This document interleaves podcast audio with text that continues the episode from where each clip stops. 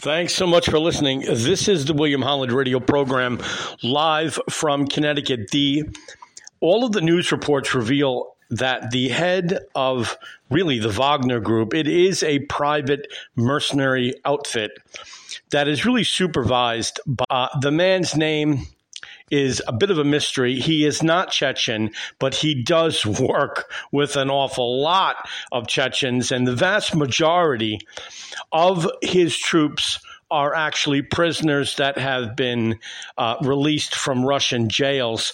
It looks like what's happening is Perazgov is his name, and he is really he's really waging war against the Russian military because they refuse to give him any real equipment for the war in Ukraine.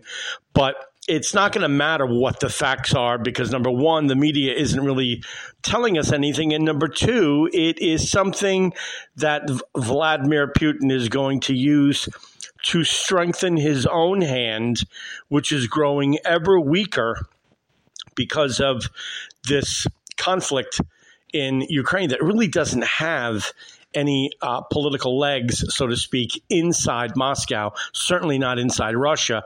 So it looks like as this coup goes on, because the Wagner group doesn't have much equipment in Ukraine, it kind of begs the question why he would think that he could take on the entire defense ministry. It is ugly, and uh, we should expect Vladimir Putin to come out on top. My name is William Holland.